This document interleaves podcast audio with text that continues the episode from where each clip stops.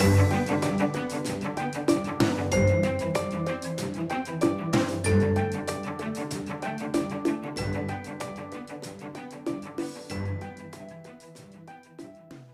buenas tardes. Hoy 16 de mayo.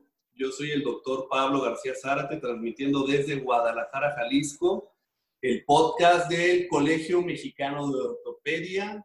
Nos acompaña. Yo soy el doctor Jorge Romero Tagle y hemos decidido bautizar este proyecto como Orto Radio 2020. Y en nuestro primer capítulo, el cual decidimos titular Señor Presidente, tenemos de invitado más al doctor Jorge Negrete Corona. ¿Cómo está, maestro? Bien, bien, buenas tardes aquí con ustedes. Muy agradecido por la invitación. Muy bien, maestro. Pues el objetivo de esto es que tengamos el honor de conocerlo más como persona, como doctor y como nuestro presidente.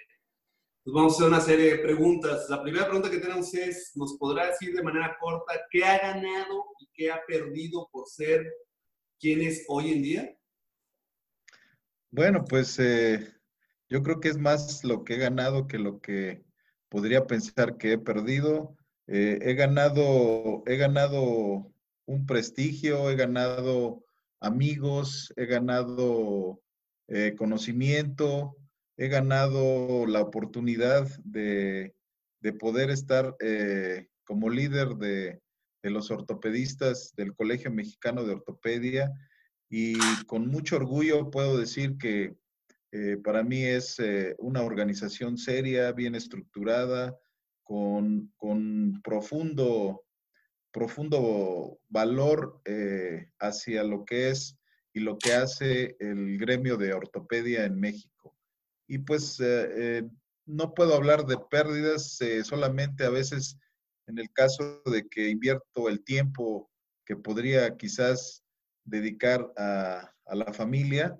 Sin embargo, pues eh, he buscado un equilibrio entre, entre mi familia, entre mis actividades personales, mi actividad profesional y estar actualmente dirigiendo el Colegio Mexicano de Ortopedia. Realmente es un, es un enorme orgullo y placer eh, ser presidente del Colegio Mexicano de Ortopedia. Excelente, maestro. ¿Nos podría platicar ¿Quién cree que ha dejado huella en su vida como profesionista, como ortopedista? Uf, pues es una, es una buena pregunta, pero sin temor a equivocarme, creo que quien más ha dejado huella en mi vida profesional de ortopedia son todos los residentes y todos los alumnos que de alguna manera eh, tuve la oportunidad de conocer, de tratar, de ayudarles en su desarrollo inicial como, como ortopedistas y pues eh, ver transformarse a, un residente cuando llega todo incierto, con miedos, con angustias, a un hospital y, y, verlo terminar la especialidad y luego a lo mejor hacer una, una subespecialidad o alta especialidad, pues la verdad es que es algo muy satisfactorio. Para mí es como, como si estuviera participando en la educación de mis hijos. Eh, eh, realmente es, un, es, es, lo, que más, lo que más huella me ha dejado porque creo que es algo que a mí me gusta y, y siempre he tratado de estar ligado a lo que es la educación, la enseñanza y sin temor a equivocarme, eso es eh, una de las cosas que más huella me ha dejado en mi vida como ortopedista. Y la segunda, pues es el contacto con los pacientes, el, hecho de estar en el quirófano, el hecho de estar en el consultorio, el hecho de hablar con los pacientes y poder tener un acercamiento y, y poderles ayudar a resolver sus problemas desde que llega un paciente con una fractura, y actualmente un paciente que tiene un problema articular, pues para mí es altamente satisfactorio y que un paciente eh, te lo agradezca, te reconozca, te, te, haga sentir que le ayudaste, pues eso no tiene, no tiene manera de, de poderse expresar en ocasiones. Es, realmente es muy satisfactorio para nosotros como médicos. Excelente, maestro. ¿Qué le diría a su yo residente? A mi yo residente, pues yo le pediría que volviera a hacer la residencia para que volviera a vivir todas esas experiencias fabulosas que, uno vive en la residencia y que eh, pues definitivamente son de las cosas que más, más eh, quedan marcadas en la vida de uno como ortopedista. Eh, yo pediría, vuelve a hacer la residencia. Y hablando de eso, maestro, ¿cambiaría algo en su formación académica? Mm, pues quizás cambiaría la tecnología, ¿no? O sea, eh, la diferencia entre lo que los residentes en mi generación, eh, cómo aprendimos, a cómo aprende ahora el residente de ortopedia y cómo aprenderá en el futuro, creo que, creo que es una evolución en el lapso de 20 o 30 años muy importante en la, en la educación de, lo, de la ortopedia en México. Muy bien. Oye, maestro, ¿qué consejo le daría ahorita para los residentes o fellows recién egresados que están saliendo ahorita al frío de la calle, como le decimos?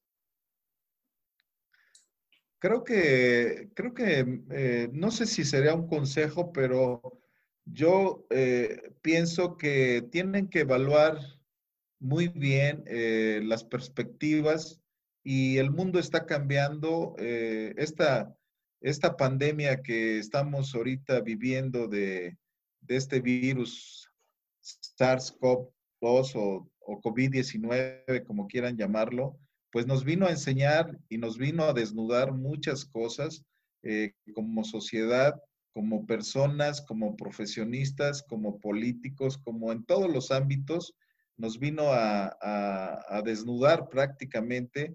Y yo creo que tenemos que partir de ahí que las cosas van a cambiar eh, y ahora la educación va a tomar otro giro, eh, la formación también va a tomar otro giro, en el cual pues obviamente están implícitas las universidades, las carreras de medicina, después las residencias de la especialidad y los cursos de, de alta especialidad. Todo para mí va a tener otra perspectiva. La relación con los pacientes, quizás ahora pues nos tendremos que acostumbrar a las tecnologías, a la telemedicina, la teleconsulta, muchas cosas que ahorita, ahorita en este momento son, son eh, o van a ser el cambio o el giro en la conducta de, todos nosotros.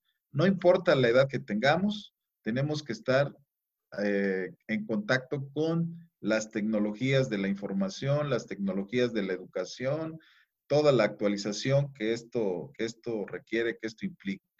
Y pues olvidarnos de, olvidarnos de la parte de la parte económica en el sentido estricto, sino más bien pensar en cómo, cómo voy a poder eh, desarrollarme como profesional y cómo voy a poder ayudar a los pacientes para que eh, tengamos una interrelación equilibrada, justa y, pues eh, con satisfacción y con buenos resultados.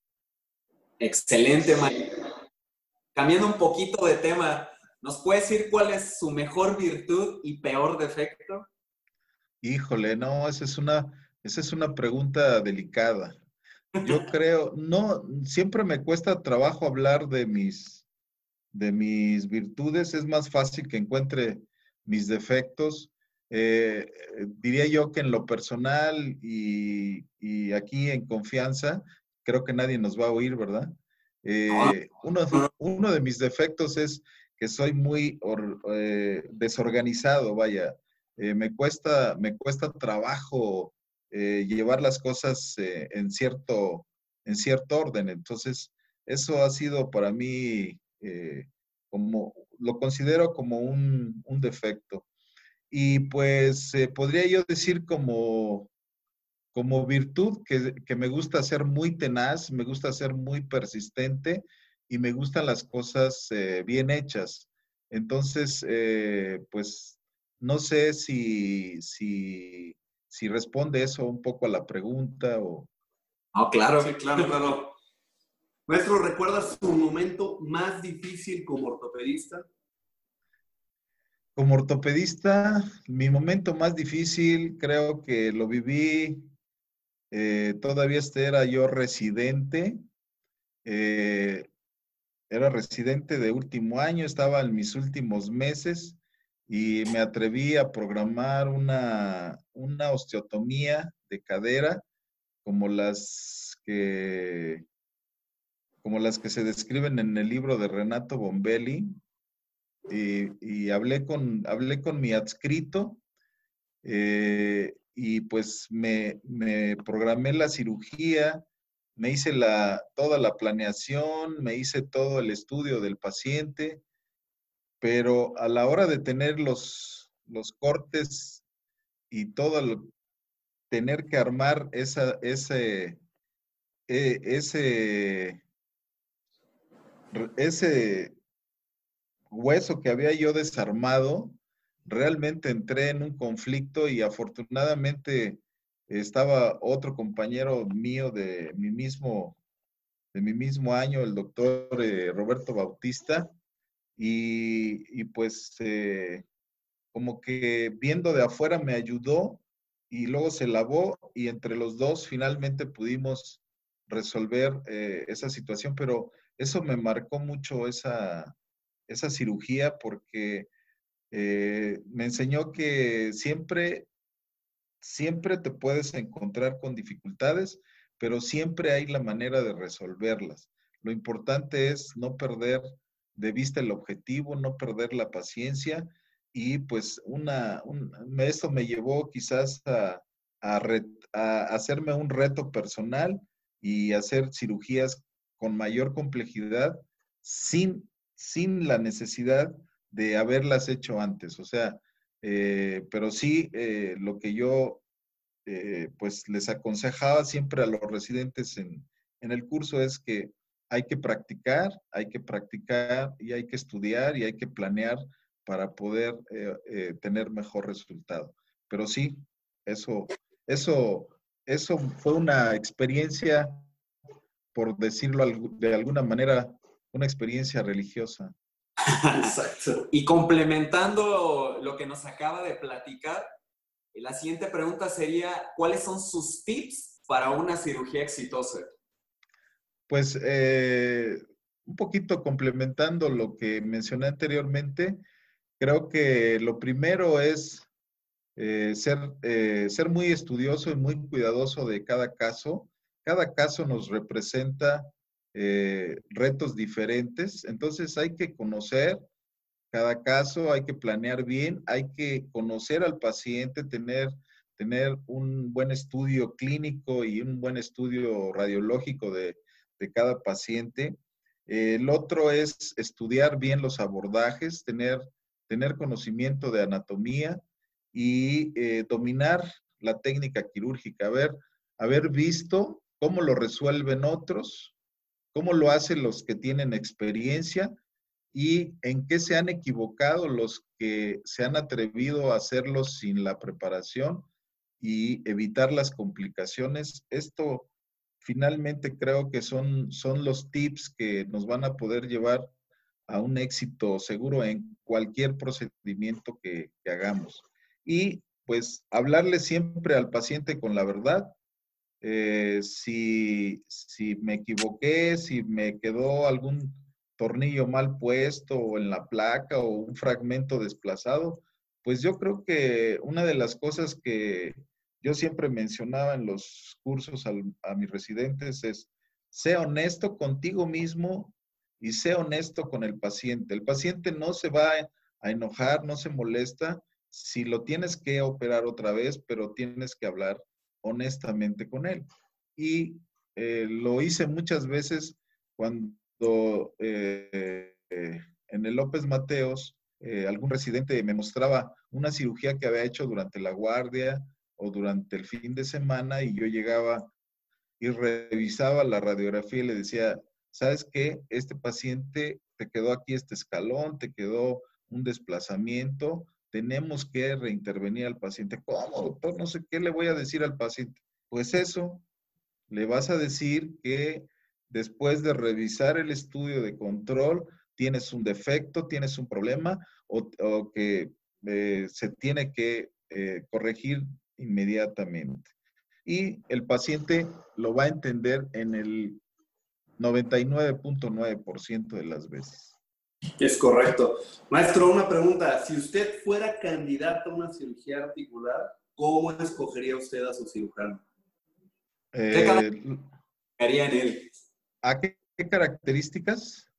Primero, eh, primero que yo, que fuera un amigo mío, que le, que le tenga toda la confianza y, creo que como último me preocuparía por eh, que haya hecho suficiente número de cirugías del problema que me va a ayudar a resolver en mi, en mi persona. Ok. O sea, yo creo, con esto quiero enfatizar que es más importante a veces la relación de confianza que la relación técnica eh, con alguien o con un cirujano. Intentar conjuntar todo, ¿no? Confianza, técnica, Muy bien, maestro. Oiga, ¿cómo se imagina el futuro de la ortopedia en el país? Pues medio galáctico, así como los, eh, las eh, series de caricaturas que veíamos de los, de los supersónicos o de los cirugías, cirugías hechas de manera, de manera eh, robótica. Y de esa, de esa forma me imagino que va a ser la, la cirugía ortopédica en el futuro. Y pues vamos a armar este, mitad humanos y mitad máquinas, seguramente. Oye, maestro, ya. Eso les tocará a ustedes ya. claro. Ya entrando más en el tema del colegio, como recién egresado, ¿qué ventajas tengo de pertenecer al Colegio Mexicano Ortopedia? Bueno, eh, no se trata de, no se trata de competir eh, con nadie, pero creo que el Colegio Mexicano de Ortopedia, eh, sin temor a equivocarme, puede ofrecerles a los médicos recién, recién salidos de, de la especialidad la continuidad y la manera de permanecer activos y permanecer actualizados y tener contacto con eh, grandes profesores, eh, excelentes congresos, actividad continua y también la oportunidad de becas y, cursos y congresos eh, fuera de México, dentro de México y con la mejor con la mejor intención de mantener una relación de amistad familiar, social, científica, sea, en todos los ámbitos, una, una convivencia integral. Maestro, ¿qué debería estar haciendo en este momento para ser presidente del Colegio Mexicano de Ortopedia Solar? ¿Qué deberías estar haciendo tú? Así es. Ah, vaya. Pues yo creo que lo que deberías estar haciendo es lo que estás haciendo, o sea, eh, trabajar eh, tenazmente, con honestidad, resolviendo, resolviendo los problemas médico-quirúrgicos que se te presenten en donde estás laborando, estudiar, eh, seguir actualizado y mantener siempre un pie dentro de, dentro del colegio eh, y dentro de una organización eh, en la que puedas respaldarte como es eh, la certificación del Consejo Mexicano de Ortopedia, el colegio, el colegio de, la especialidad y también la posibilidad de, de tener y hacer relaciones internas y externas. Esto me refiero relaciones nacionales, internacionales y sobre todo hacer lazos de amistad. Lo, primero que tiene que hacer es inscribirse, maestro, porque no está inscrito. Ah, no, pues eso, eso que ni qué. Es el primer paso. requisito indispensable. Oye, maestro, sus objetivos como presidente, cuéntenos, ¿cuáles son? Mis objetivos como presidente, pues básicamente es, lo puedo resumir en en dos, es servicio a mis colegas y eh, mantener el nivel de excelencia y de prestigio del Colegio Mexicano de Ortopedia mediante toda la serie de actividades que ya venimos realizando desde hace varios años. Maestro, ¿cuál es el plan de acción que tiene para que más ortopedistas estén interesados en participar en el colegio? Sobre todo gente joven. Pues eh, básicamente estamos trabajando con los, tenemos un congreso de residentes nacional cada año en el cual los eh, médicos residentes se les invita a inscribirse y a participar. Esto los puede hacer socios socios eh, adjuntos eh, inicialmente tienen la oportunidad de tener un lapso de dos años sin pagar cuotas de anualidad para darles una oportunidad de que empiecen a generar a generar sus propios ingresos y que no se sientan presionados con la parte económica.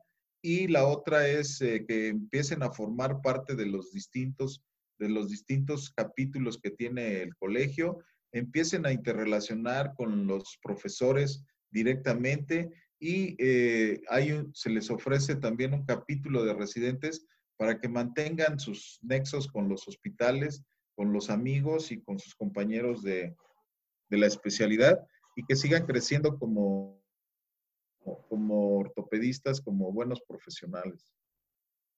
Doctor, ¿cómo ve usted después de esta pandemia, cómo va a ser el futuro de los congresos? ¿Sí? ¿Va a ser totalmente virtual, congresos pequeños? ¿Cómo lo ve usted?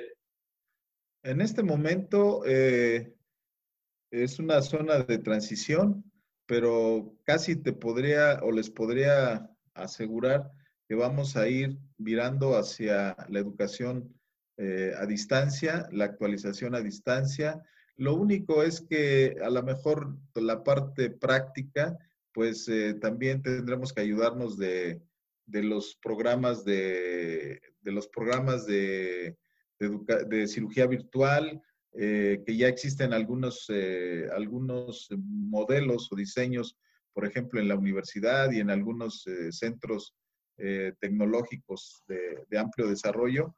Pero yo creo que eh, todo esto va a ser mucho más eh, acercado a la realidad virtual, a todo esto que veíamos en las películas de ciencia ficción. Eh, creo que esto es, esto es el futuro de, de, nuestra, nuestra realidad como ortopedistas. Muy bien, maestro. Y como última pregunta, en base a toda su experiencia, ¿nos podría regalar tres consejos de vida? Tres consejos de vida. Pues el primero es que me gusta la honestidad. es un valor que considero importante. El otro es, ser justos con, en lo que hacemos y tratar de, que, tratar de que nuestras acciones no perjudiquen nunca a nadie. y el otro es eh, la amistad creo que es un valor importante. Entonces, si tenemos, si tenemos amigos, si somos justos y somos honestos, creo que siempre vamos a recibir y vamos a compartir, eh, ser mejores, mejores humanos, mejores personas, mejores profesionistas y obviamente eh, tendremos mejores, mejores familias. Muchas gracias, doctor. Con esto le queremos agradecer, uno, por apadrinarnos y dos, por estar con nosotros en este primer capítulo. Esperamos que sea del agrado de todos. Planeamos en, dentro de 15 días tener la participación del doctor Dobarganes con lesiones del mecanismo extensor. No sé si quiera agregarnos algo más, maestro. No, pues eh, agradecerles eh, eh, la iniciativa, el interés por desarrollar esta nueva forma de, comunicación entre, entre los profesionales de la ortopedia y pues que invitarlos a que, a que aparte de la, de la, del conocimiento científico, pues expongan también la parte, la parte humana de cada, de cada uno de, nosotros. Y esto creo que nos va a ayudar, nos va a acercar eh, también para conocernos un poco más y estrechar los lazos de, unión y amistad que son dentro de lo que eh, se hace en una, en una organización como el Colegio Mexicano de Ortopedia. Pues felicidades, les deseo todo el éxito del mundo y en lo personal les agradezco el apoyo para este proyecto. Muchas gracias por haberme permitido ser, eh, eh, digamos, el padrino de, de este proyecto. Muchas gracias a usted, maestro. Gracias por su tiempo. Un placer, como siempre, platicar con usted.